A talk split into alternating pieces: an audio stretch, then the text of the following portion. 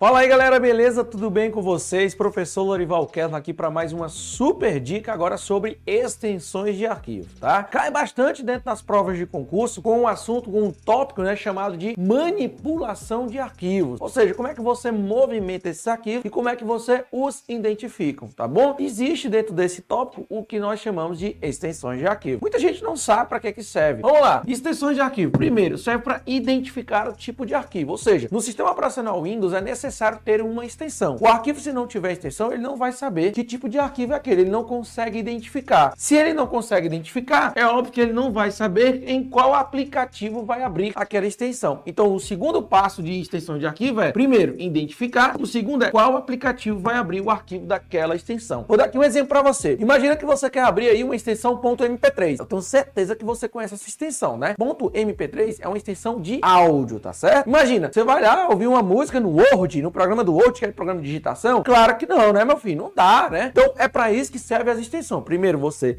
identifica, depois onde vai abrir aquela extensão. O sistema operacional trabalha dessa forma, beleza? Tranquilo. Eu trouxe aqui algumas das extensões mais cobradas dentro das provas de concurso. De áudio, MP3, WMA e ponto .wave. Muito cuidado, como termina com V, a galera acha que é de vídeo, mas não é. Ponto .wave é de áudio. Outra de vídeo, MP4, bastante conhecida, WMV e AVI. São as extensões que mais caem em relação a vídeo. Inclusive, caiu no último concurso aí da PPCE. Imagem, ponto .jpg, ponto .png e ponto .tif. São extensões de imagens que mais caem dentro das provas de. É claro que existe muitos e muitos mais extensões, tá? Aqui é só pra gente ter uma dica, uma base base do que eram as extensões e algumas daquelas que mais caem dentro das provas de concurso. Beleza? Espero que vocês tenham gostado. Não esquece de dar aquele like seguir também o professor arroba prof. Lorival Valeu, forte abraço e até a nossa próxima dica. Tamo junto!